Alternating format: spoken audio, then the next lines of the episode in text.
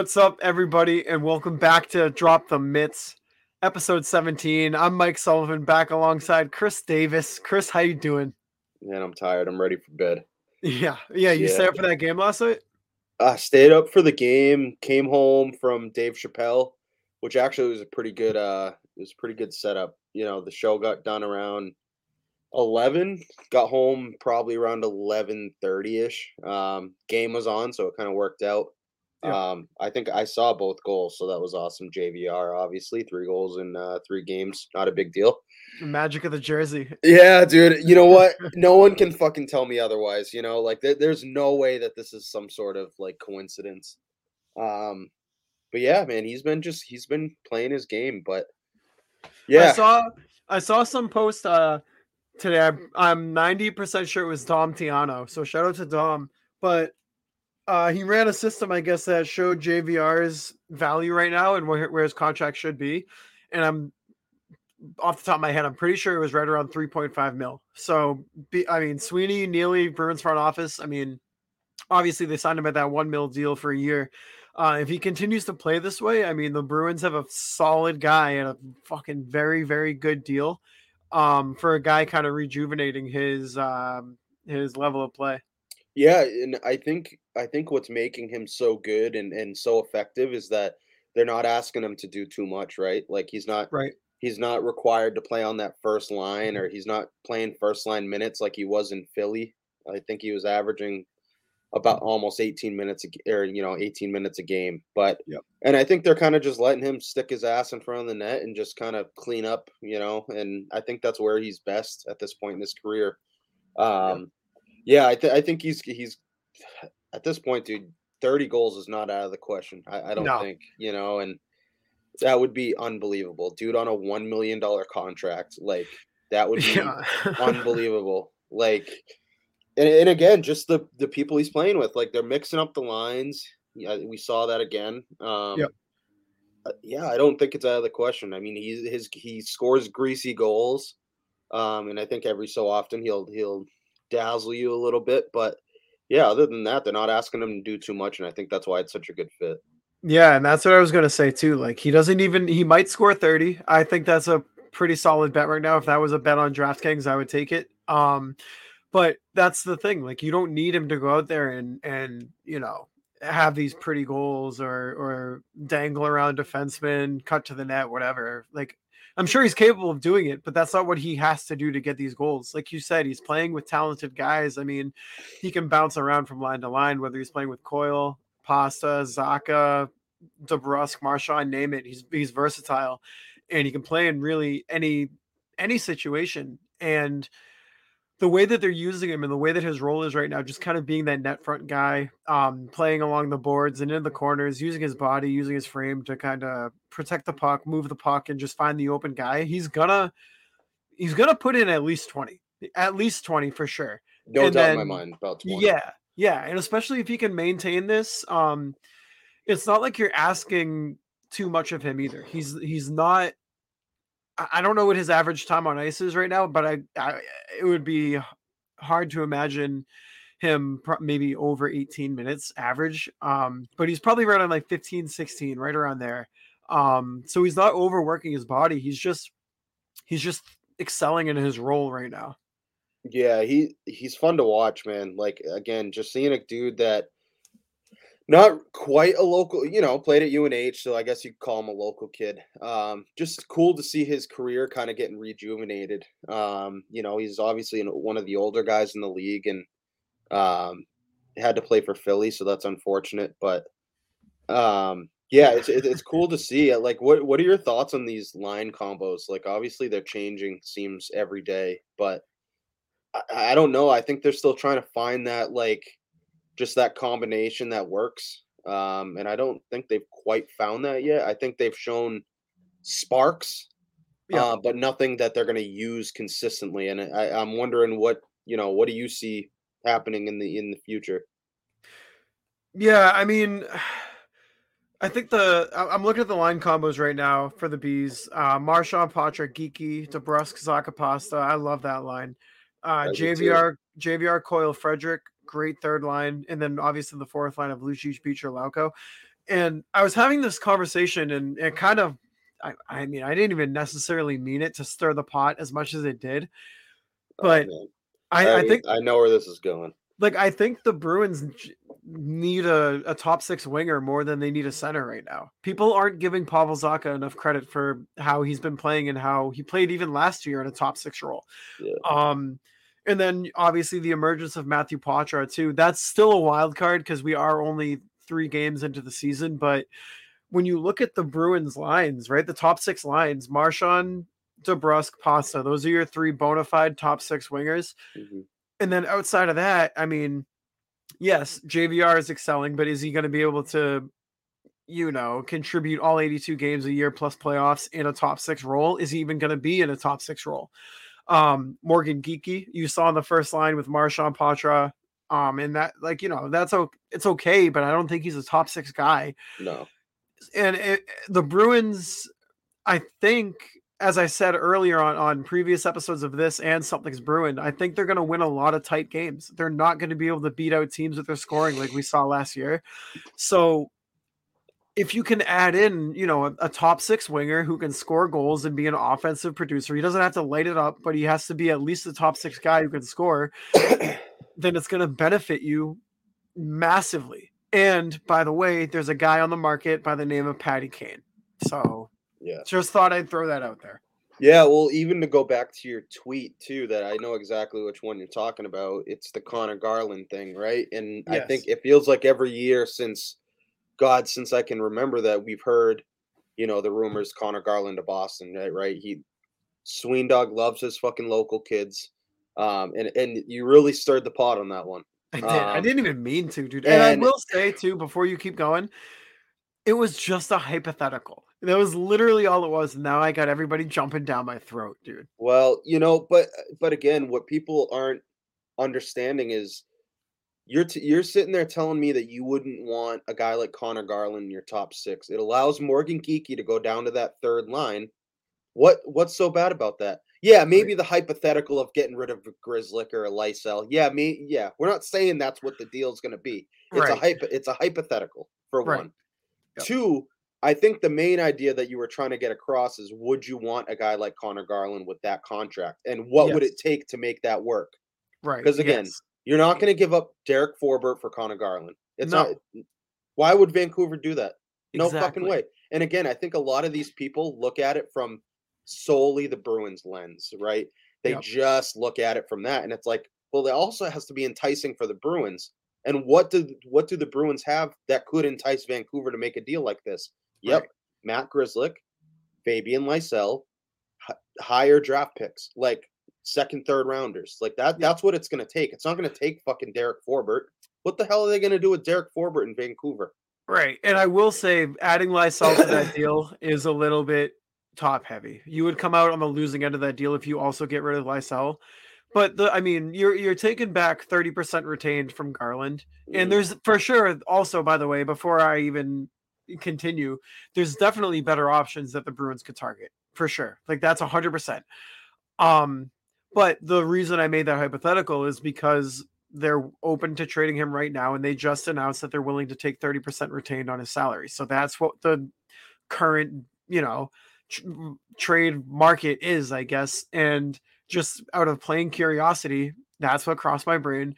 And I had people telling me I was stupid to turn my brain on. I had people telling me to log off of Twitter. Like, I, I took a hard L.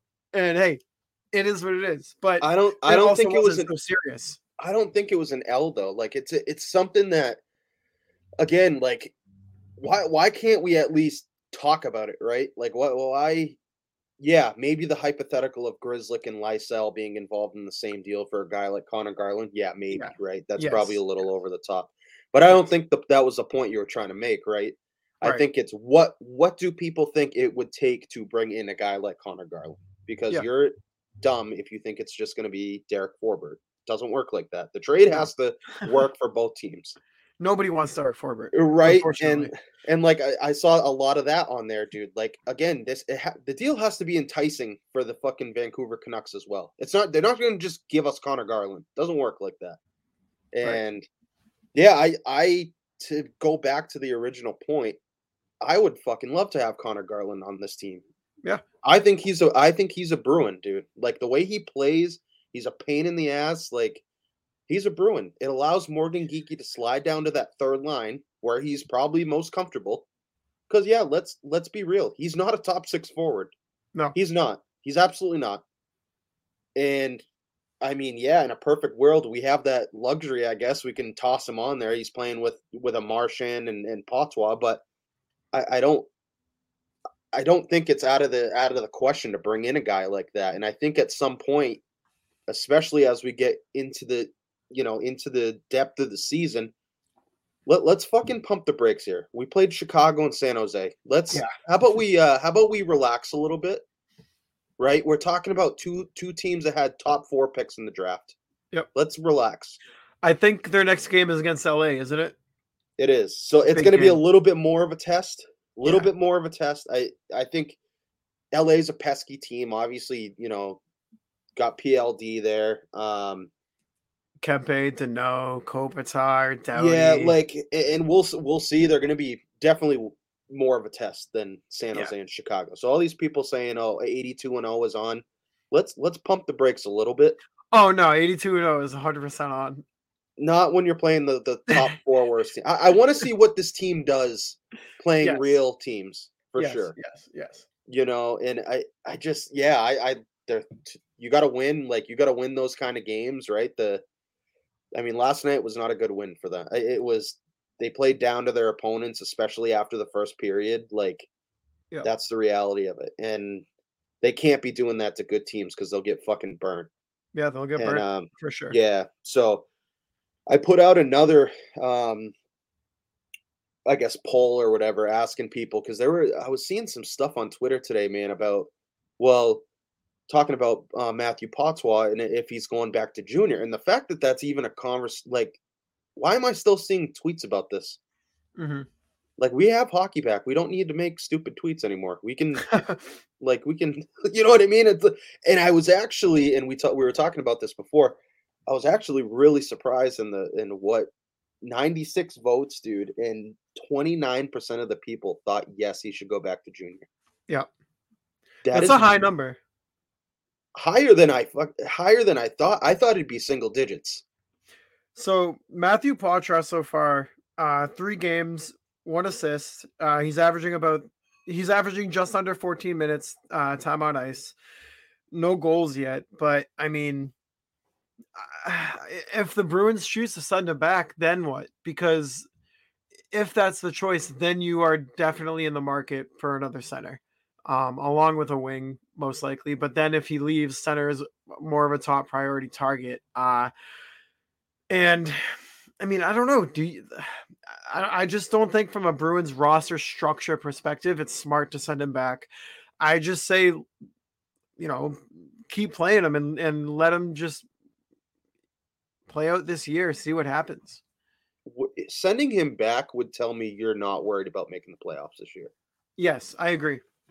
That that's what that's exactly what that tells me. I mean, I would I would be willing to not argue, but talk about if people have other perspectives than that. But that's exactly what that tells me.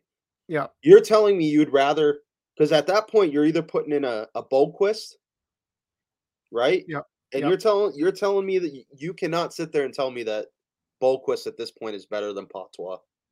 Very early. I, understand that I very say no. early. But I think Poitras gives you your best chance to win night in, night out.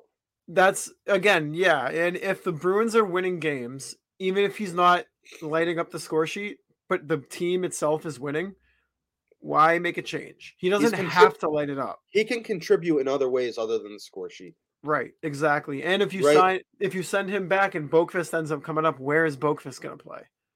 You'd have to put him at center, Yeah, and, and what, like third line center? third line center.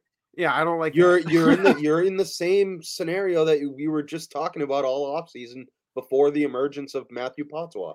Yep, exactly. And I, I just don't see how something like this. And again, I only made that poll because I saw it like four times today. And I and I'm not saying it was reputable accounts. It very well could have been people just trying to start shit. But in my mind, I'm like, how are we even still talking about this? Makes no sense to me. And 49% said no, and then 22% absolutely fucking not. Yeah. which is you know, which is where I was. I like again, and I think of it in terms of his development. What the hell is Guel Gulf Storm, Guelph Storm, whatever the what are they gonna do for him? Like again, he's already shown that he can dominate that league, right? He showed Yep. us that la- he showed us last year.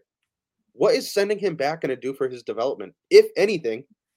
And I think we talked about it last episode. It's going to hinder his development. Yep. Like man, I it- like really, like I'm back. like man, I gotta fucking play junior now. Like, whoa. but I will say I do find it odd that Danton Heinen traveled with the team. yeah. Yeah, I don't know what to make of that. which I don't know. One is a deal coming. Two is someone getting sent somewhere, right? Like, Yeah. and I'm not saying it's Poitras. I'm not even sure that would make a difference in this. Could it be Beecher? You think maybe Beecher? I don't know. I hope not, Yeah. because he's another one. He had an assist last night on on on Marchand's goal. Like, Yep. again, he he was out there at the end of the game. You know when they they were down. Obviously, San Jose was down. Marchand took a dumb penalty, um, and Johnny Beecher was out there and killed it. Yep. So again, he cleared the puck. I want to say twice on that at the end of the game, and and they ultimately won that game. And he was out there at the end. So I, I, I don't even know what to make of that. Yeah, and there's so many different. There's really actually not that many scenarios. It's weird that he's still with the team. It is bizarre. I don't know what word to use. It's just this dude's just kind of chilling with the team, dude. Like he's just he's just he's just here to have a good time, I guess. You know. it's almost ominous that he's here. It's like, well, it's it makes you say why. What's coming? What's gonna happen? Why is this guy still here? What Well- like what's coming? see me me i i think i saw a tweet from dom tiano i think it was and uh i think he was saying that saying something along the lines of he, he's waiting for his lottery ticket or something and not a trade or something. Like along the lines of like don't bank on a trade happening. Let me let me pull it up because i was like they kind of told me that like well fuck maybe a trade really isn't coming and I, but at that point, you're talking someone's getting sent down, right? Maybe you think they just hold him until they really make a decision with Poitras? That could be it. That could be it. That really So- could be it. But you know what's crazy is the fact that they're actually considering this. Yeah. They're actually considering sending him back. I don't think it's crazy, but I don't okay. I don't think it's crazy. Uh I think they're just doing their due diligence. If if you know he starts to struggle towards you know the tail end of the nine game trial and they think okay maybe you're not ready but you're just about there because okay say this say the chl nhl transfer agreement wasn't a thing does he start the year in the nhl or does he start the year in providence like Lohrei? I think he still starts in the NHL because Hmm. I think I think the Bruins back end in comparison to their center depth is night and day difference. Yeah. I Yeah. think they're in a Zacha's been playing very well.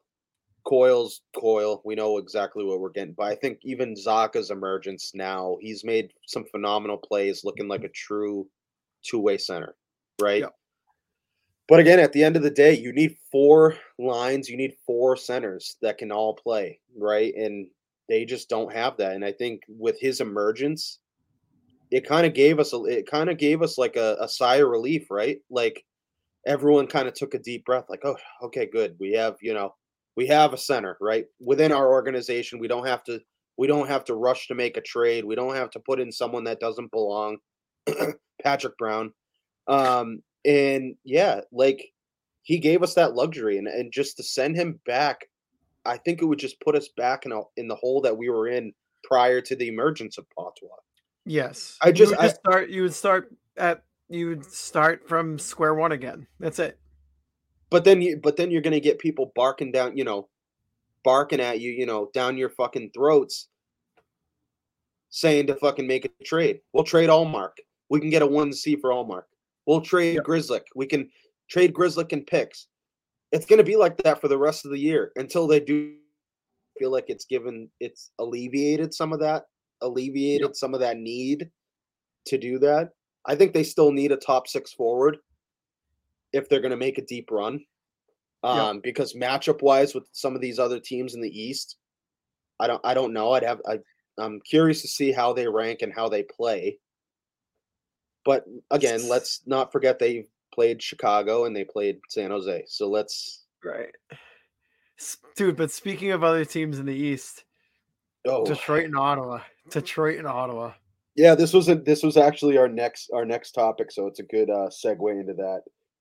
Atlantic teams most likely to make a playoff run, a deep playoff run at that. There have been three teams that have been have shown that they're almost there, right? If not already there. And those teams are Ottawa Senators, Buffalo Sabres, and Detroit Red Wings. Yep. We had 43% of the people say that the Ottawa Senators are the ones that are most likely to make a deep playoff run. At 43%. Detroit Red Wings at 33%, and Buffalo Sabres at 24%. Yeah. I was surprised by this. I let I I knew Ottawa was on the rise, and I knew they were get they're almost there. But my God, dude, they're they're good. They're good. They're a good team. I mean, this Jake Sanderson deal at eight years and a little bit over eight mil oh, yeah. is going to be an absolute steal. He's been looking like a, a, fucking Norris Trophy, right? Like a Norris Trophy like winner. Yep.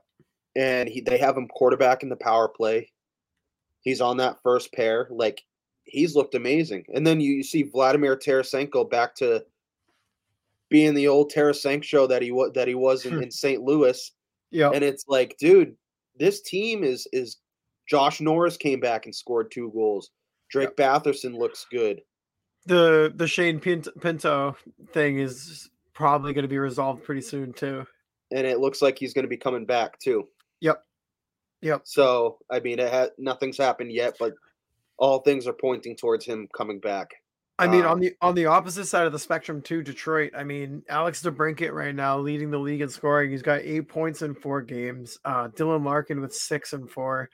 Uh, and then go down the line too. You got Shane Gostisbehere on the back end putting up four points in four games. Andrew Copp coming over from Winnipeg, um, four four points in four games, three goals, and then JT Compher as well, um, Stanley Cup champion with Colorado. Um, Detroit's no no slouch either. I mean, we knew this going into the into the year though. Um, the Atlantic Division was going to be a dogfight, and we knew that at least one of the three teams, um, in Detroit, Ottawa, Buffalo, at least one of them was going to make a legitimate push. And this early into the season, and I know we're only four or five games in, um, for some yeah. teams, so you got to take it all with a grain of salt and see how it all plays itself out. But if you if you watch the Detroit Red Wings games, um, they're they come at you nonstop, dude. They're they're a high flying offensive. I don't want to say powerhouse, but they they they have the potential to be a powerhouse. Um, mm-hmm. and I, even like the fan base is rejuvenated too. There there's something in the league. There's a shift going on right now. All the teams that were kind of in the middle or just absolute trash bags for the past like five to 10 years are finally starting to make that turn. And you can feel it in the energy from the fan base. Uh, you can just feel it.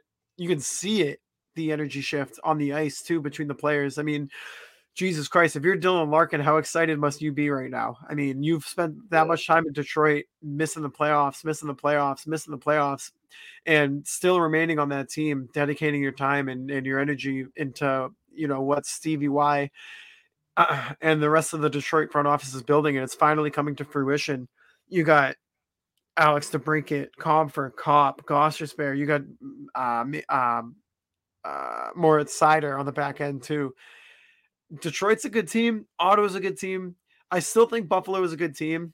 Uh, they just haven't really been able to find their groove yet. And also, yeah. Tage Thompson is just now finally kind of getting into it. Yeah, it you know, and you bring up Buffalo. They're a team that part of the reason why I felt so strongly about Devon Levi um, winning the Calder was how many shots he was gonna gonna see, right? I mean, they have, they Yep. have a solid defense, but man, he's he's been getting absolutely fucking peppered back there. Yeah. And uh like again, I, I don't know if he can keep it up all year. Um who knows? I, but yeah, I, I would have to agree with this poll. I, after watching Ottawa, man, they're I, I love what Detroit's doing. They're not afraid to muck it up.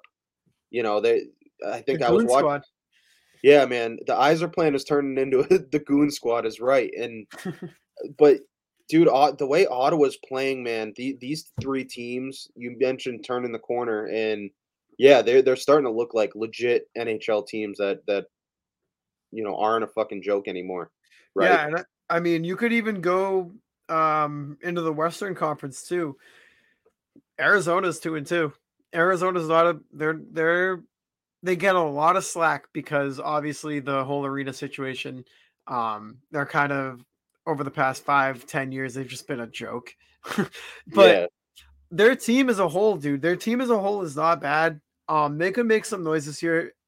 I mean, they the two teams that they beat were the Blues and uh, the Devils. So I mean, yes, the Blues is a little bit of a cakewalk um, for most teams. I wouldn't say it's a cakewalk for Arizona, but they still beat them out but handedly too. And then they beat the the Devils. I mean, that's a the, the Devils. I'm pretty sure you and I both predicted that they were going to win the Metro. I believe. Yes, we did. Yeah. Yep. Yep. So, which again, like there, yeah, Logan Cooley's putting putting fans in those seats. Yep. You know, like he's dude, he's we, you know, all the all the talk about Bedard and you know it, how great he is and and his impact in the league and man, Logan Cooley's no fucking slouch. Like Nope. he and he can play at this level, man. Like he he is their one C right now, in my Yeah. opinion. Like Yeah. again, he is just gross, dude. Like they've got some young players that, like again, Clayton Keller. You're probably looking at the next captain of the Coyotes, right? Oh yeah. And, and the Oh, yeah. fact that he's he's probably going to be there for the next eight years or so, right? Yep. And Michelli can fucking play. I hope I'm saying his name right. Um, Sm- Schmaltz. I love the Mich- Michelli, Michelli. but uh, yeah, dude, Schmaltz. I love the way he plays. Yep. Like th- this, this is going to be a fun team to watch, bro. Like, and again, yeah, Oh, they picked. Uh, people were kind of questioning their draft picks this year, like with uh, Daniil But and uh, I hope I'm saying that name right, Yep. and Simashev, who a lot of people were saying Shimas- Shimashev wasn't projected to go until like the second round or late first. But clearly they saw something, and, and a lot of these picks are starting to hit, right? And you Yep. got to think like maybe the, maybe they fucking know what they're doing at this point. Yeah, they've been fucking terrible for however X amount of years, but they're fun to watch, man. Like they have been fun, and I've been able to catch some of the you know some of the ends of their games when I'm waking up to take a piss, and you know I, I they're fun to watch.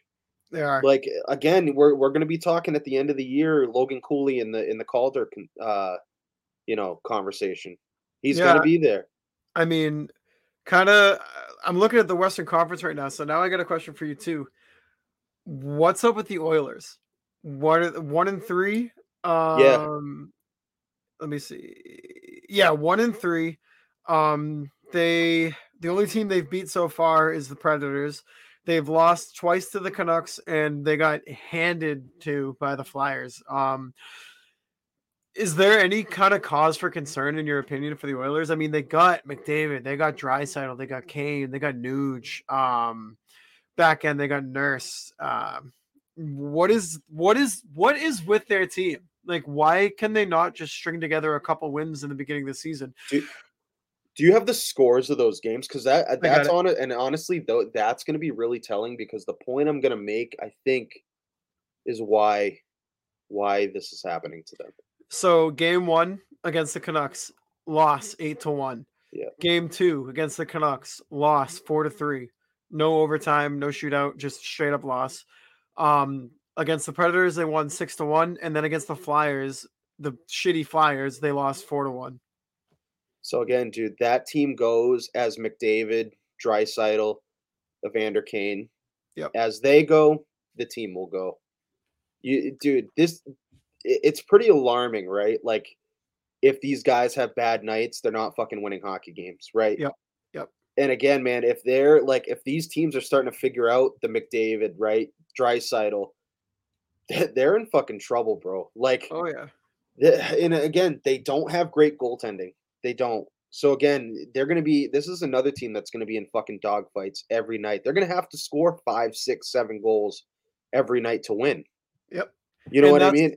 and and that kind of goes back to my point that I I bring up a lot in being careful of how how much of a you know percentage that you spend your calorie calorie sap salary cap on on on like two or three guys right because then what does that leave you know the rest of the team how are you going to build the rest of the team out with with Yeah. such a limited amount of cap space left and i think that's what you're seeing with the oilers right now and and exactly to your point if they're not going you're probably screwed you're probably screwed that game Yeah, so you again, it's a dangerous game to have to rely on. Listen, Connor McDavid, yes, is the He's it's not it. even close. He's the best player in the world. It's and it's not close Yeah. at all. right But again, to, to have to rely on him scoring four, five, six points a night right is not is not a recipe for success.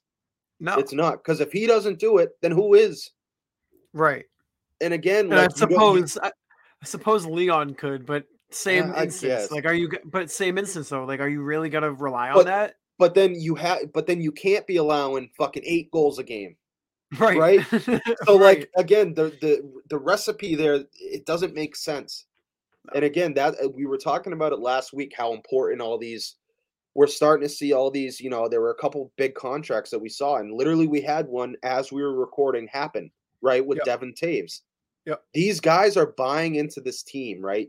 They they join these teams and they all buy in. They're on unbelievable. Right. You look at you go down that that Colorado roster, and the Bruins were this way for years. You had guys. You got you had four guys on there that could probably could have been making ten mil plus, Oh, right? yeah. But they want to win. They want to stay together. They want to play together, and and that's it, dude. Like again, that's how you build dynasties. That's how you build successful organizations. Not by paying two, three players. It doesn't make sense. right like never like, has, never will. like you said about the Avalanche, I mean, Nathan MacKinnon is making twelve point six million dollars a year, which for him is probably a little undervalued. He could probably he just got that like- contract though. right, right, right, exactly. But in comparison, um, actually, is he he's higher paid than McDavid? Yeah, McDavid McDavid. making twelve point five. he also got that deal. I want to say it was a, however many years after McDavid got his. Right. So obviously you see market shift. So it's yeah, I There goes my whole argument. But either way, you're still yeah you're yeah. No, I, I know what you like- mean though. Yeah, like and again, it's just a recipe for. Look at any fucking sport, dude. Obviously, us being mass kids, New England Patriots. Yep. Year in and year out, the whole Tom Brady era, they had people taking pay cuts. Yep. Tom Brady took pay cuts. He wanted to win. He wanted to surround himself with the talent and the personnel to be successful. Yeah. And again, you're st- you're seeing it, dude. Toronto, who know who knows? I'm Yeah. curious going to see what's what's going to happen with Toronto because again, Willie Nylander still needs to get signed. Like I don't know what's going to happen. They their goaltending there. We'll see if if Samsonov is the guy for the. I I don't know. Yeah. It's hard. It's hard to tell, but you know that's why even when when the Bruins signed Pasta to that big deal, yeah, he absolutely deserved it. But you're like, oh fuck, not this, like not this again. Like Even but even Pasta's deal, uh, what was it, eleven point five, right? yeah, Eleven point five, I think you can work with. And I remember when Yeah. he, when his deal, um, when he wasn't extended, and and everybody was kind of waiting for that domino to fall.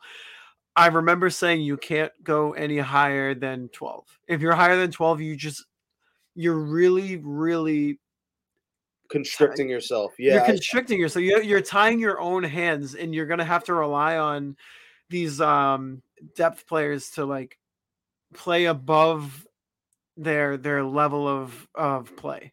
You know, Yeah. No, I, I completely agree. And like I think the Bruins next off season really have to be careful. I mean, I know we're kind of going off tangent, right? But yeah, you and and this kind of ropes back into our conversation about the Oilers. It's like you got to be careful with these with these contracts. Listen, Darnell Nurse is a solid defenseman. He is. Is he worth 9.8, 9.5? Nope. Absolutely fucking not. Nope. Absolutely not. No. He's not. But you know what? You tied your hands on that and you thought he wasn't that when he signed that deal. Right. And and, and it's it's these decisions that, you know, they don't think about the second and third order effect when they sign these deals. And that's what I'm saying about the Bruins is that this coming off season, there's going to be a lot of talent available.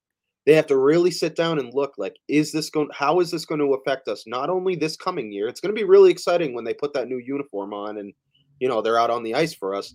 How is this going to affect us four, five, six, seven years down the road? Yeah. Are we exactly. going to be at are we going to be at the tail end of their contract going, Jesus fuck, no one wants them? And that's what they got to be careful of. That's why I'm always weary about these contracts. And to to the the original point, yeah, I I would I'd be nervous if I was Edmonton. I would. Yeah. Yeah. I would be a little bit nervous. Um they got lucky with the Evander Kane um you know contract that they were able to sign him to, so that yeah. helped them out a little bit, but I mean, you, you the, the playoff picture for the NHL this year could look a lot different than what it did last year. I think you could see maybe two or three teams at least who weren't in last year punch a ticket this year and be playing yeah. hockey late April. I agree with you, dude, hundred percent. Because yeah.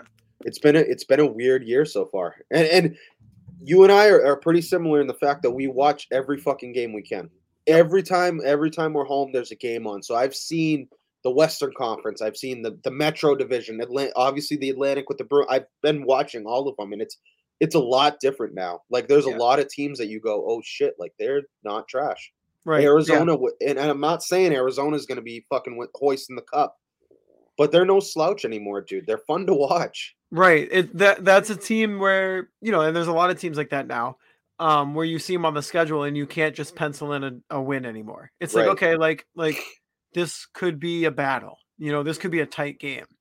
Yeah, and and honestly, that's kind of a good segue into uh, the next you know topic I want to talk about, and and that's uh, last night Leo Carlsson, number uh, number two overall pick um, yep. to Anaheim, um, played in his first NHL game last night, scored his first NHL goal, and my fucking beautiful shot, dude. Like, yep. and just getting to watch this kid obviously, yes, first game, whatever. I'm now understanding and seeing what the Anaheim Ducks saw in him and why they decided to choose him as the number two pick. Yeah, and I mean, and you know, I think a lot of people were really confused, and especially around draft time, they're going, "What the fuck are they doing?" Like, and I don't think that was fair to Leo at all because Leo's no yeah. fucking slouch, right? And he can yep. he can play with the, with the rest of them, and I think yeah, we're in we're in the U.S. and obviously Fantilli coming off a you know an unreal season at Michigan, Hobey Baker winner.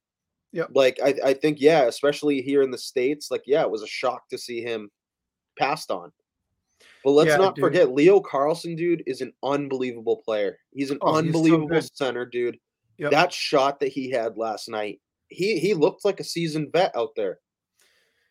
It's kind that's of an and that's another team, dude I don't know about this year, and I have a feeling I might I might their, regret this. No, their their defense is a little sketchy. Their defense is sketchy. I love Drysdale, I love Fowler, but I think they're one more high pick away from being, say, a Buffalo, being yep. a Ottawa, being a Detroit. That's yeah, where I, I see them. Agree. I you agree know, and, and like say they grab like an Eiserman or, or Celebrini or a Berkly Catton for whatever, you know, I think that really could make a difference in this team. And and I think we're gonna be talking about Anaheim as one of these teams that like, yeah, they're no fucking slouch anymore. I mean, you just look at their first line, dude. They're they got their their first line. I will say, if Carlsson can pan out to be, you know, what he looks like he can be right now, their first line is good, dude. They got Zegras, Carlsson, and Terry.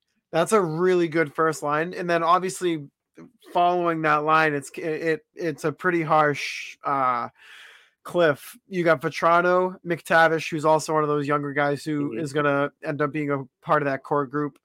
Um, Vatrano, McTavish, and Strome, and then Max Jones, Gruel, Silfverberg, Ross Johnston, Carrick, Leason.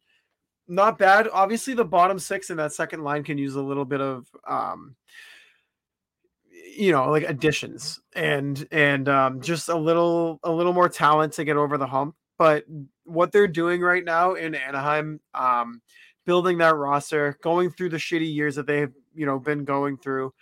Um, they're they're they're drafting well. Uh, they're picking the guys that they think that their team specifically needs, and it's working out for them. I mean, even this year, they don't look like a horrible team. They're not a mm-hmm. playoff team, but they don't look like a complete trash bag team. I agree. And like even come playoff time and come trade deadline time, I don't think not that I don't I we're not gonna see them as contenders, right? Yep. They they could be in a position where they have John Gibson on that roster, right? And he he Yep. still has value. Let's let's not stray away from that. Like he's still a very serviceable, a great goaltender. If they're able to somehow make a move where they send Gibson to a contender, they're going to get even more fucking draft capital if they want to. Yeah. Like I said, they have they have kids. We, talked about that back end with Fowler, Drysdale. You know, like we have kids that haven't even played yet. Pavel Mintyukov that he's he's just entered the lineup, right? Olen Zellweger hasn't even played yet. Um. Tristan Tristan Luneau hasn't even played yet. These are these are solid three solid defensemen that you're going to eventually pencil into that lineup. I love what they're doing, and just seeing like the little spark that that Leo Carlsson provided last night. They're going to be fun to watch, dude. Like that, and you mentioned that first line. Like if they can somehow lock up Zegras, I mean, obviously they have him for the next few years, but I see him being a part of this this team's future. Yeah, I do just. I, I I just do. I don't see a scenario where they let him walk or they deal him. Like wh- what are you going to deal him for? Like yeah, I, I don't know. I, I just feel like he's already a part of that. Like he's kind of turned the tides of hockey in Anaheim, California, and I think yeah, he was on the cover of NHL. Like he, you know, he had the his moment at the All Star game. Like he's kind of put them back on the map, right? And not they've been kind of irrelevant for the past few years, even Yeah. with with Ryan Getzlaf there. yeah. No, you're right. You're right, hundred percent. And I think I don't think Zegras is going anywhere. Zegras is a duck. I think. Um, Troy Terry is going to be there as well. Jamie Drysdale is still unsigned, right? He still has No. not been signed. he Yeah. signed, dude. He oh, he signed. did sign. He signed. Hold on. I, I want to make sure I get this right because I know you're going to be like, there's no fucking way he signed this. He signed probably one of the most team friendly deal. And I don't, I don't know what the rationale for this was. Let me see. Because I remember, here we go. Oh, but yeah. Oh, nice. Three years, 6.9 million. That's a good deal. Dude. Um, and that and that's the full contract. That's not that's not a year. So why is he? Is he still like? I don't know, dude. It's a, it's a it's a cap hit of 2.3 million a year. That's what I'm saying. As soon I knew it was something I knew it was something absolutely fucking ridiculous, dude. How did I the- miss that? The entirety of that contract is 6.9 million dollars. Nice. Wow. Yeah. Uh, holy shit. And that's an unbelievable that's an unbelievable contract, dude, especially for 3 years and then you know what? He's gonna get paid. Yeah, he's whether it's with them and he's to be restricted again. Right. Yes. Right. So, He'll still be RFA.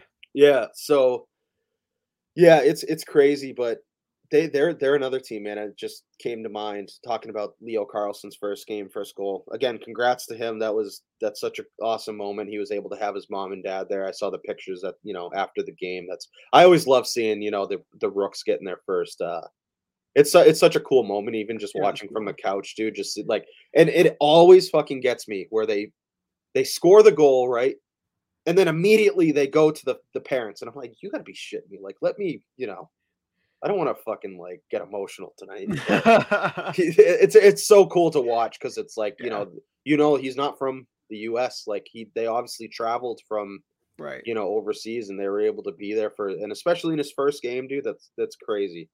But they're, they're he's gonna be another one, man, in the Calder uh, conversation. And another thing I wanted to bring up too is like, I think I already kind of harped on this. Is like, there's so many talented rookies this year, and I just feel like they're not getting their their due diligence, right, or their their clout. Yeah, like their fa- right? their fair share of like attention. Yeah, and like I know they, hard. I, I I know they probably don't give a flying fuck about that, and and I like I get it, but like again, man, a lot of these rookies are fucking talented, and they're going to be staples in this league for years to come. But for whatever reason, and I think I think Halsey said it best, dude. Like Yeah, it's just it's just too much. Like it, it's just getting to be too much. Like let him play. yeah. Like it- it's just you- you're going to ruin it for the kid. You know, like right like let's just let's just take this per- as perspective um so so far right now um uh nhl rookie scoring leaders for this season i'll just read off the top 10 Yeah. logan cooley at four points through four ridly greig three points through four Hey, Connor- hold. Rid, I, I, that's a name, dude. yep And I want to bring back up uh, the prospect challenge shit. Him being in Ottawa, I thought he was at the prospect challenge, and I he was one of the ones on my list that I was like, this kid's gonna make the NHL. T-. It was like the Oh, yeah. Benson, Benson, Savoie, Poitras, Lohrei. I was wrong about that, but it- Greig was fucking gross, dude. Well he's he's second in the league in terms of He rookies and he's a pl- gross. dude and he's a plus four have you has anybody even heard of him like uh, like has No. the media given him any attention No, Then you got Connor Bedard through five. He has three points. He's a minus two. Um, Vegas, uh, Katie, Kaedan Korczak, two points, two games. Uh, fifth, Henry Thrun, San Jose Sharks, two assists. In hey, two shout out to shout out Harvard. Shout out Harvard. Six, uh, Pavel Mintyukov, Mintyukov Mhm. uh, two points, three games. Seven, Matthew Phillips, Washington Capitals, two points, three games. Eight, Matthew Coronato, four games, two points. Shout out Calgary Harvard. Flames, shout out Harvard. Number nine, Minnesota, Brock Faber, two points, four games.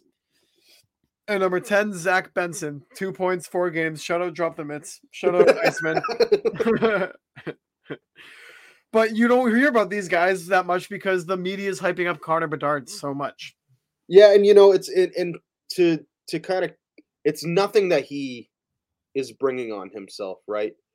Right. It's not. It's not, and he's not feeding into it at all. Like, I think it's just it, it's just comes with the territory. Like, how fucking dynamic he is. Like, again, yeah, they're gonna fucking talk about him. Like, it's unreal how fucking good he is at hockey. Yeah. But yeah, I think it's crazy that we're not even talking about these other rookies. We're not even talking about Adam Fantilli, the number Right. three overall. Like again, Leo Carlsson. You're not hearing anything about in the hockey world. It's like I don't know. It's crazy, dude. At some point, it's I feel like it's gonna hopefully die down. Oh shit, Henry Thrun. Henry Thrun's from fucking Southboro. Did you know that? No, I did not know that actually. That's crazy. That's pretty sick. Shout out Cordaville. Yeah, yeah, dude. And shout out Harvard. Oh, nice economics major. Good for him.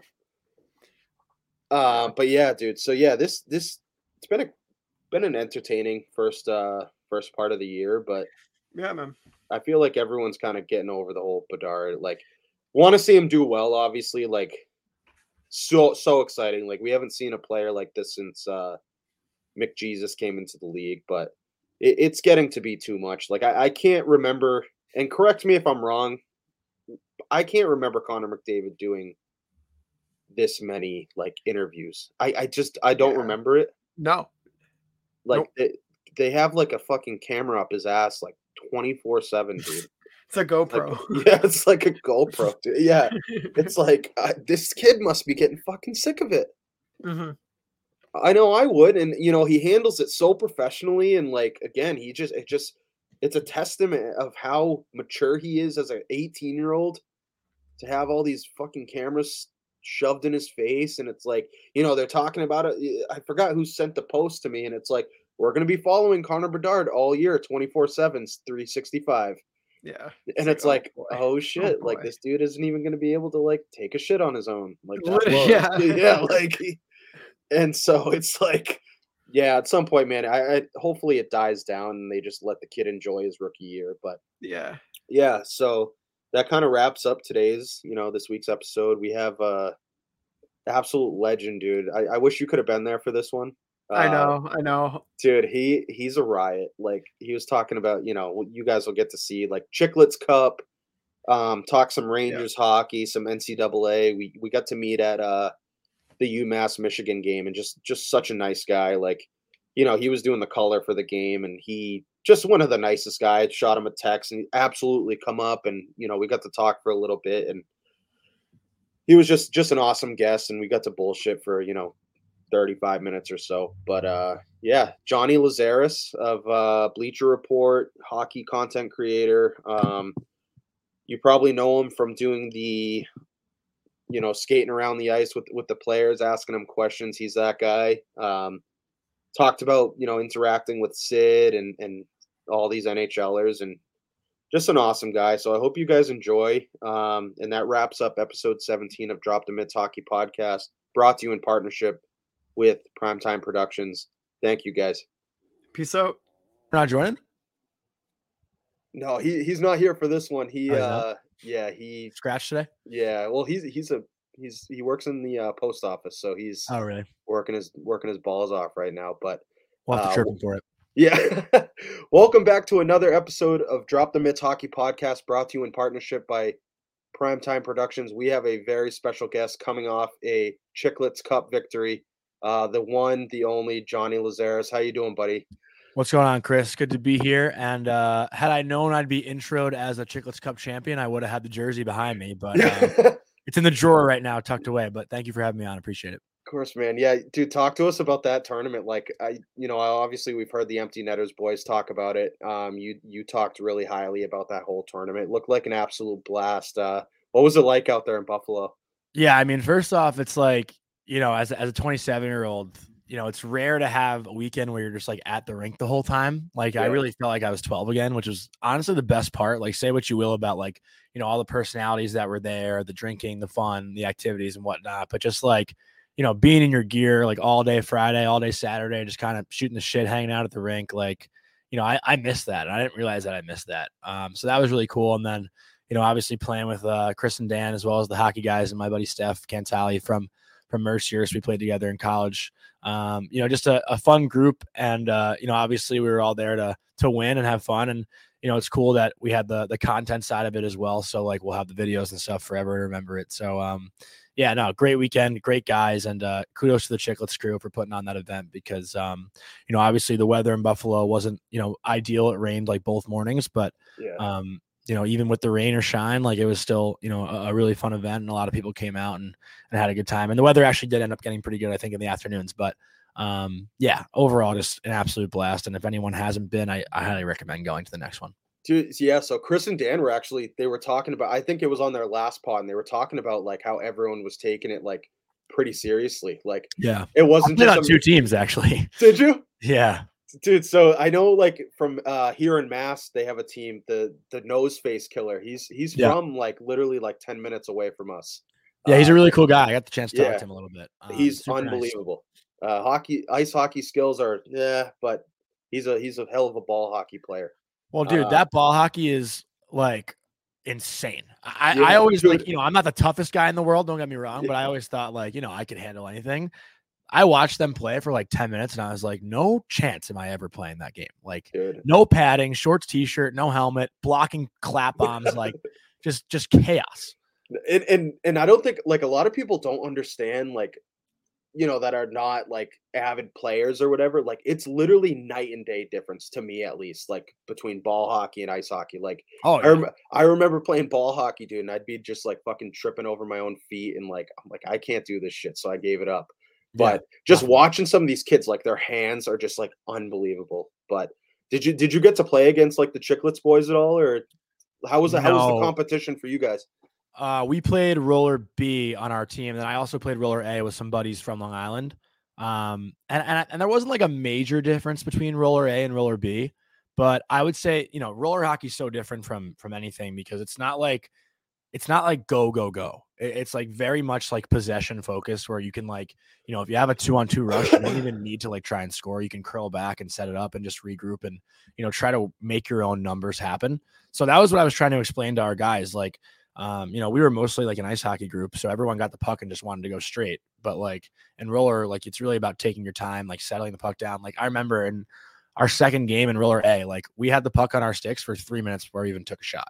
Like yeah it's all about just picking and choosing your seams and and when to attack and when to sit back. And um, that was something I had to explain to our team like the entire weekend. But you know, roller is so chill and so fun, and you know, obviously you have to give effort, but like. If anyone like hasn't played roller that's interested in doing it, it, is so much fun. I, I love roller hockey. But the competition was was really strong. I thought. I think it was one of the first clips either you posted or Chris or Dan posted, and it just exactly what you just said, just kind of like being patient, like waiting for a seam. You went D to D. I think it was a goal you scored actually. I couldn't really tell who scored the goal, but yeah, it was exactly that. It was a D to D pass, and then you took it up the seam, I believe, and then just mm-hmm. kind of took it to the net, and that was it. And, Trying to uh, think of that one. Yeah. Yeah, I, I, don't remember who it was. I couldn't really tell. I, I mean, man, it looked like a well drawn up play, but um, yeah, we I kind of wanted to get into you know talking about especially your you know your writer for Hockey News um, covering the Rangers, um, and they've been a really interesting team thus far. Um, as far as like starting off really hot, and then obviously last night, um, you know, with Nashville, a little bit different. Um, what what are your expectations for this Rangers team this year? I mean, obviously it's a little bit different from last year, losing Patty Kane um, losing Tarasenko. What are your what are your expectations for this team? And to caveat off that, are there any players um, other than the obvious ones that you think could really make some noise for this team and and really make an impact? Well, I'd say expectations. You know, I, I think last night's a total wash. Um, just because my expectation for them is to pretty much be way more competitive than they have been, and and it didn't show last night. There was like no compete level, and I think Laviolette you know, spoke to that pretty clearly after the game. But um, you know, I, I, think the Rangers have all the talent in the world to to be as good as anyone in the league. It's just a matter of their compete level. Um, and obviously, team speed has a lot to do with that as well. Like they're a little bit of a step behind, you know, from the elite skating teams in the NHL. Like I'd say Edmonton, um, you know, New Jersey, uh, Carolina, the three that come to mind as far as just yeah. up and down speed go. But you know, I, I think Shesterkin obviously didn't, you know, play his best last night. But I think when he's at the top of his game, like you know, the Rangers to me, I, I, said their ceiling this year is like an Eastern Conference final appearance. I don't see them winning the East, but um, you know, I, I think it, it, could go from anywhere between them losing in the first round to them getting to the Eastern Conference final. Like I don't, again, I don't see them winning the cup this year. I think it, this is a you know a, a, grace period season where next year I think you kind of figure out what you have in the room, and they know what they have in the room too. But under Laviolette, it's going to take some time to adjust, right? So yeah, for sure, uh, I've been saying that this year is like a trial run. And, and next year is like you know I, I think they're back on that cup watch um, and as far as the players, I think that can, uh, you know, aside from the obvious like Panarin, Fox, Zibanejad, Shesterkin, I would say are the four obvious ones, right? And Kreider you can throw in there as well. Right. Um, you know, I, I had a lot of high expectation for Kaapo Kakko. Um, and I know everyone talks about that, and that's kind of an obvious one too. Uh, but he had an unbelievable preseason, like looked insanely confident, and I think has been held pointless the first four games. So that's been a bit of a surprise. Uh, with that said, I still think his ceiling this year is very high because he's going to get first line minutes the entire year, from what it seems like with Zibanejad and Kreider. Um, and then other guys, you know, that I would think can have an impact. You know, Will Cuylle has been strong so far in his rookie yeah. season or full rookie season, I guess. And um, you know, Chytil to me getting that second line center role. Uh, you know, I, I thought he could put up 30 this year. He still hasn't scored. He had one in Columbus, but he got called back. Um, so I, he's he's looked good. Filip yeah. a really strong skater. He just hasn't been able to find the back of the net yet, at least one that's counted. Um, and I know I'm, I'm kind of now rambling on because I could talk about the whole team for hours. No, but, yeah, it's all good, um, man. You know, I got to talk about my boy Alexi Lafreniere. Of course, throw him in there. Yeah. Um, and he had a really great first game. Hasn't looked as strong since, but uh, you know, I'm sure he'll get back to it. And you know, last night was a dud, but I'm sure Laviolette will fire them up for the next one. Yeah, that was, and honestly, that was part of my the big question I wanted to ask you is: Do you think Kaapo Kakko and uh, Lafreniere have their breakout years this year? And, I mean, I mean, man, we three years, right? Yeah, you know, and but like honestly, I think I think people are so fast to call these kids busts, right? Like, I just and they they don't look at the the whole picture. I don't necessarily think that they were put in positions to really succeed beforehand, but do you think this is the year that they kind of come into their own and have that breakout year? Um, and, and if so, what are some numbers, you know, point wise that you could, you know, goal and point wise uh, that you can predict from these guys? So from what I see right now, I would never call them busts, but I also would be, you know, rel- relatively confident in saying that I don't see them like ever being 90 point, 100 point players, like which is what a one and two, you know, should amount to at some point.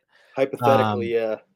But I think a lot of that has to do with like, you know, you watch Lafreniere and Kakko play, and they're never really like.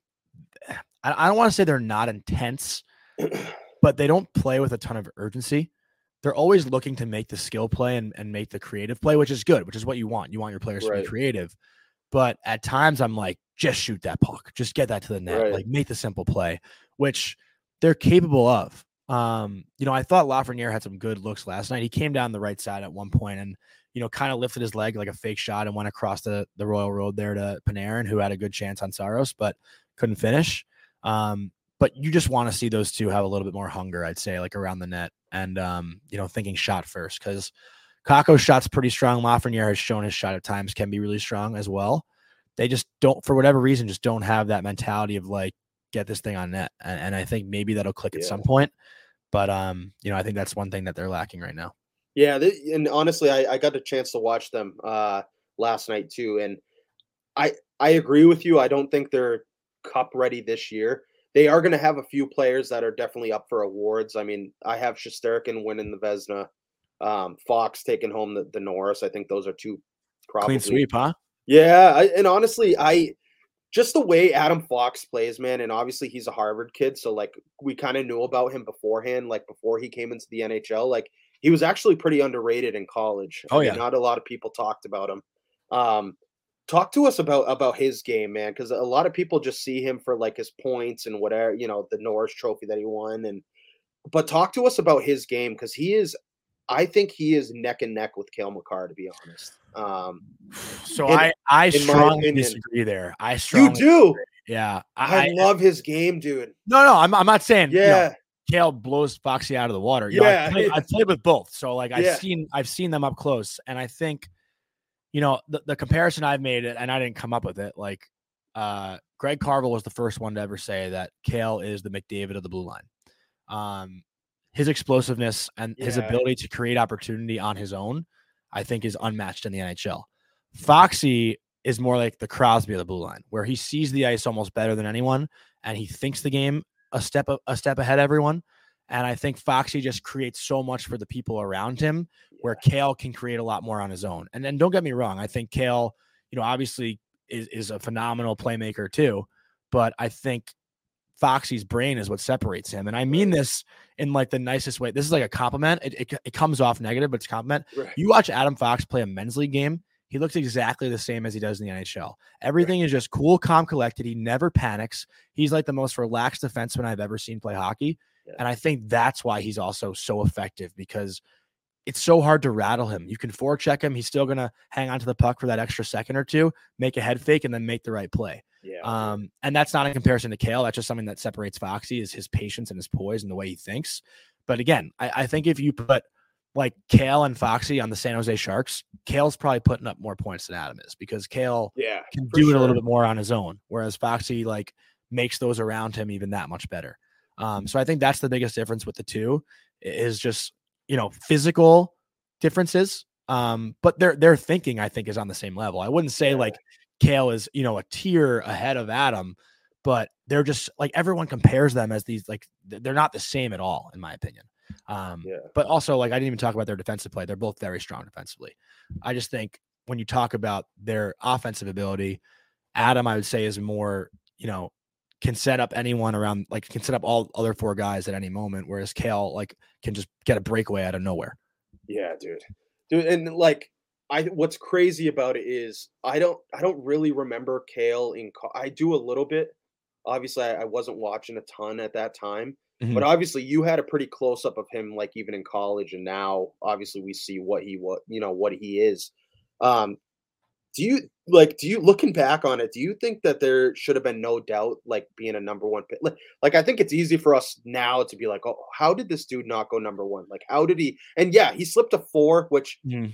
Is not by no means a fucking like slouch you know he's not a slouch but like what is what are i try to think about like what these teams look at and and how you look at a guy like Cale Makar and he's not a clear cut number one pick Well, I think the knock on him, and, and no disrespect to the AJHL, it was just the league he was playing in. Like Yeah. he was putting up sick numbers. Don't get me wrong, but I think there just wasn't enough uh, at the time, like credibility in that league. Like I, I think he was like the first ever like first round pick to come out of that league or something. So yeah I think that had a lot to do with it.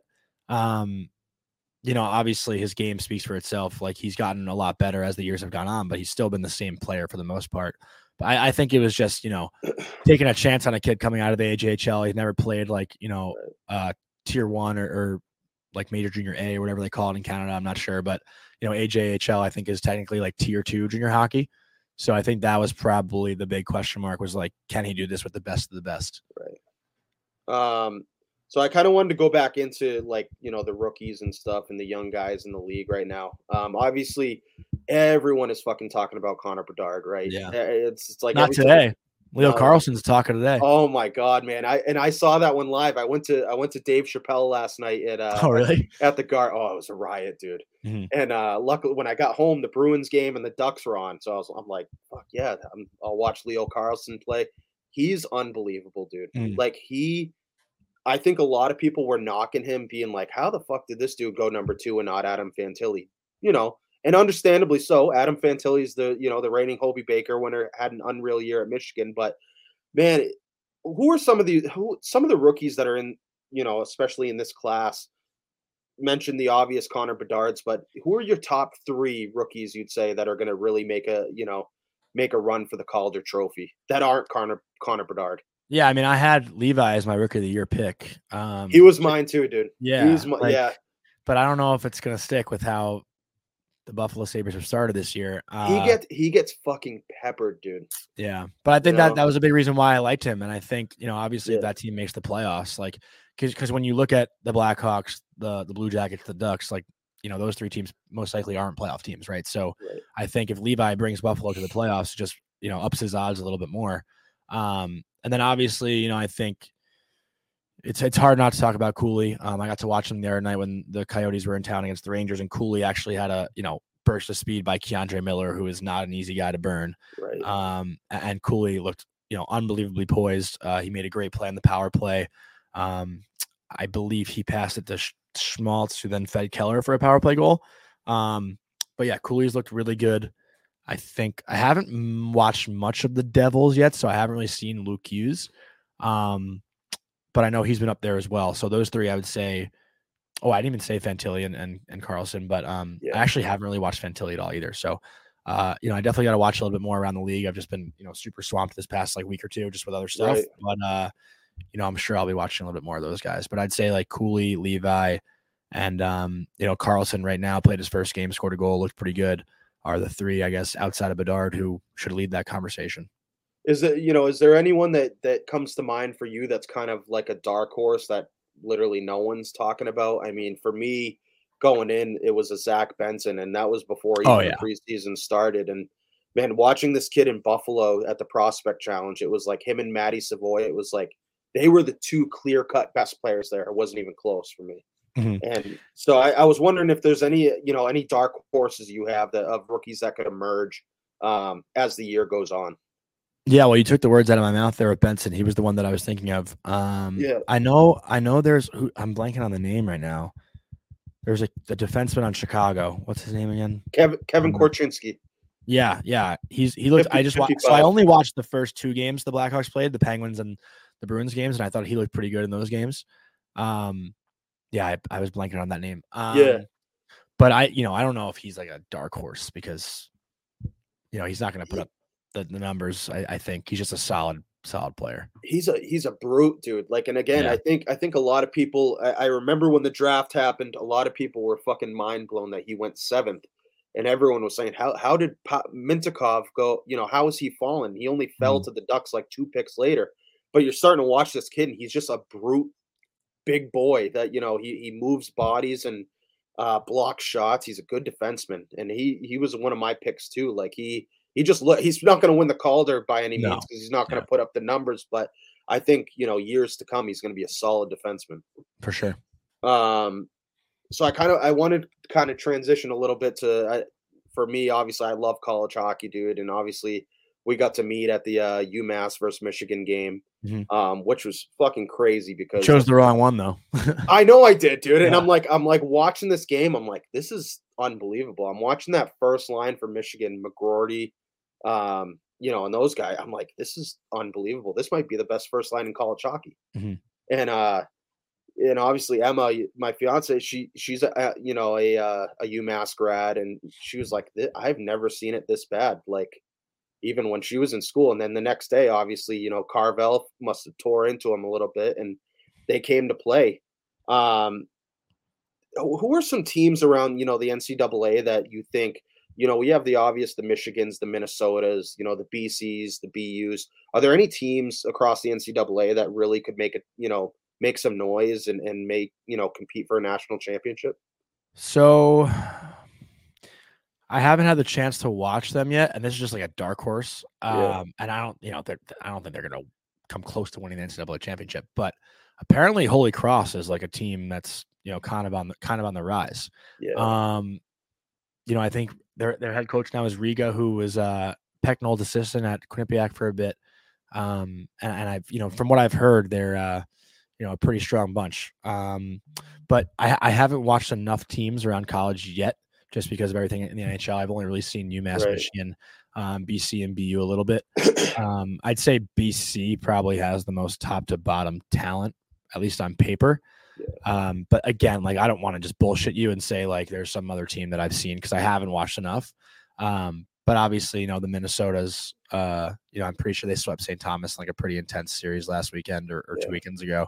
Um, you know, I think those are the top teams for sure. But BC and BU are the teams to like the Beanpot this year is going to be nuts. Oh Um, God, BC yeah. and BU is probably you know as good as this rivalry's ever been with the amount of talent that uh that both teams have. Yeah, you know, and just the state of college hockey as a whole, dude. Like you're seeing, you know, just recently, Macklin Celebrini, you know, Yeah. Macklin, you know, he's playing at BU. You just saw Cole Eiserman flip to to BU. Like the state of college hockey, it's become so unbelievable. Like, do you think there's what do you think is the main reason for this for this huge shift from you know junior to college? Like, what what is the what do you think the um like the reason for that is? Well, I think if you look at players that have dominated the NHL in the last decade or so, there's been a lot of guys that have come out of college. Like I think of, Yeah. you know, starting with Jack Eichel in 2015. Um, you know, obviously he went to the Hobey as a freshman, goes into the NHL as a second overall pick. You know, obviously had his issues in Buffalo and whatnot, but you know, he had a dominant, dominant freshman year at BU. Then you look at a guy like Cale Makar, Adam Fox, Quinn Hughes, like Charlie McAvoy, all these defensemen in the NHL, like the, the top defensemen in the NHL for the most part, all came out of college. Um, and I think that's a big reason why it's grown so much. And also, like, you know, I, I think a big thing about college is like kids want to have the chance to be kids. Like, you know, Yeah. I think it's and I, and I actually was talking about this the other day with a, with a friend, and I'm I'm blanking on who I had the conversation with, but I was saying, I think it was actually Beniers, um, or or Justin Selman, one of those two.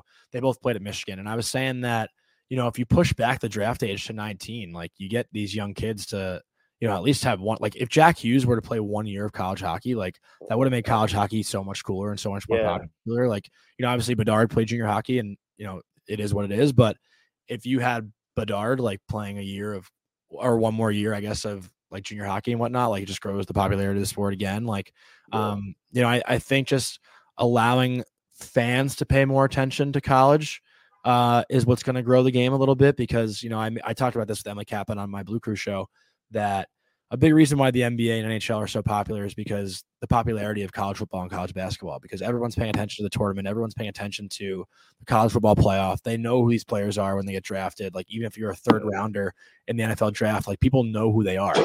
Um, and the NBA draft's only two rounds, but like people pay attention to college basketball and college football. So I think if you put more popularity on college hockey, it just makes the product that much better for when these players enter the NHL. And you know, the reason, like I said, about the popularity is because I think of, you know, the Cale Makars, the uh, Eichels, um, you know those those guys that that really stand out. Foxy's, uh, the Hughes, you know.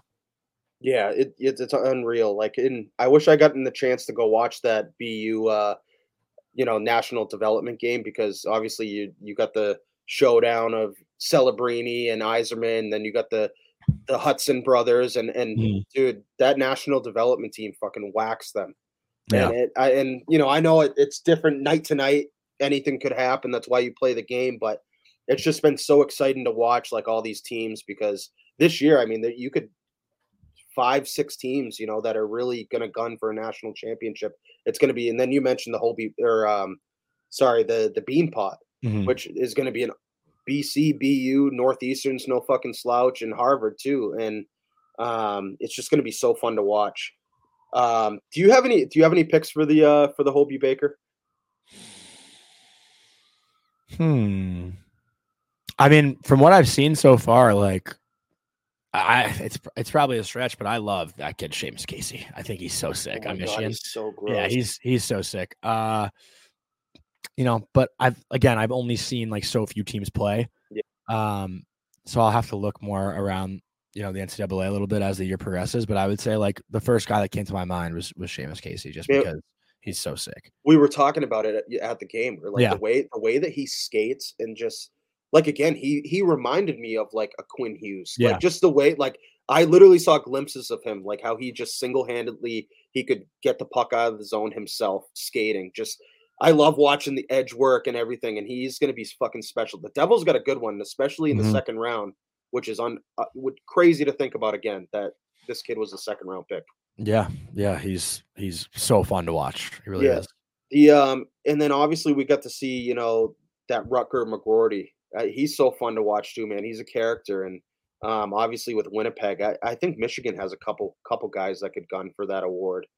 yeah, Um, McGroarty was interesting though. Like, I I couldn't like tell like there was no player comparison. Like, you know, his, his skating is interesting. He- He's obviously got skill around the net and a good shot, but like, I I I couldn't think of like anyone in the NHL who plays his style. Like, it's not like he was burning guys with speed. He's just a big, strong body that like just gets the job done. It might not be the prettiest, but like yeah, you know, and I'm sure he ha- he's had some flashy goals too. But um, it's funny. I actually was talking to like this might be a huge stretch, but I was because I don't think he's as big. But like I was talking to Ben Holden, who does play by play for the Big Ten Network, and he's doing Michigan this weekend. Yeah. And he asked me like the same thing about McGroarty, and I was like, honestly, he kind of reminded me of like Chicago Blackhawk Dustin Byfuglien, like just big power forward, like you know, doesn't like blow you away with speed or anything, but just like get shit done and is like hard to knock off the puck. yeah. He and like again, you bring up yeah, he's a big boy. Like he wasn't overly aggressive, Mhm. but but like again in front of the net, like he was yeah, he was a big boy. He was Yeah. showed some power in front of the net. He showed a little finesse, I guess.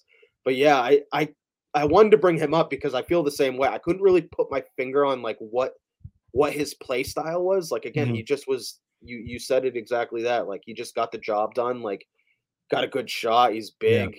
Hard to Um, knock off the puck. yeah, exactly. And, and you know, the the other guy on his line that that also stood out to me was uh Frank Nazar. Mhm. And he was another guy. I was I couldn't really put my finger like he's fast, but like I don't know, dude. Like he something about him, like I know he's gonna be he got obviously drafted pretty high in Chicago. Like I, I just I thought I I would see more out of him watching that game. And I know it was only one game. Yeah. Um, but I don't I, I don't know. I couldn't I it was hard for me to find a player comparison for him too. I think he scored the second night um, on the power play. Pretty decent shot. But yeah, he, he's got a pretty good, he's got a pretty strong shot, smooth skater.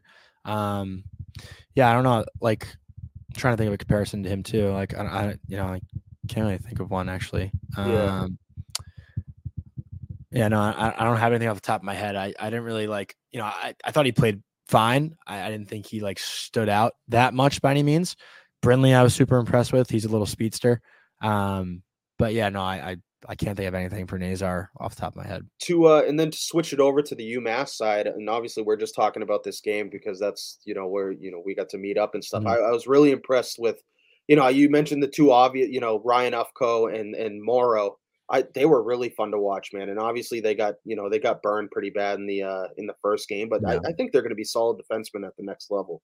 Oh yeah, I mean Morrow's an interesting guy too because he's got so much skill and his size is like incredible back there, and Yeah. you know he skates so well, and you know he's always him and Ufko are both always below the offensive goal line, which like you know you never really want to see as a defenseman, but like they have the speed and capability to get back and and not be burnt. So um, those two are super fun to watch. I think Ufko is just a little bit more uh simple, I guess, than Morrow. Sometimes Yeah. Morrow like, overcomplicates things a little bit, but he's got so much skill that like he can get away with it sometimes. Like his between the legs move, he tries to pull off a lot and it works, you know, most of the time, but other times it gets him caught a little bit. Uh, but his defensive play is super strong, I thought. And um, you know, Coach Carvel talked about it a little bit in the press conference before the games this weekend that or that weekend.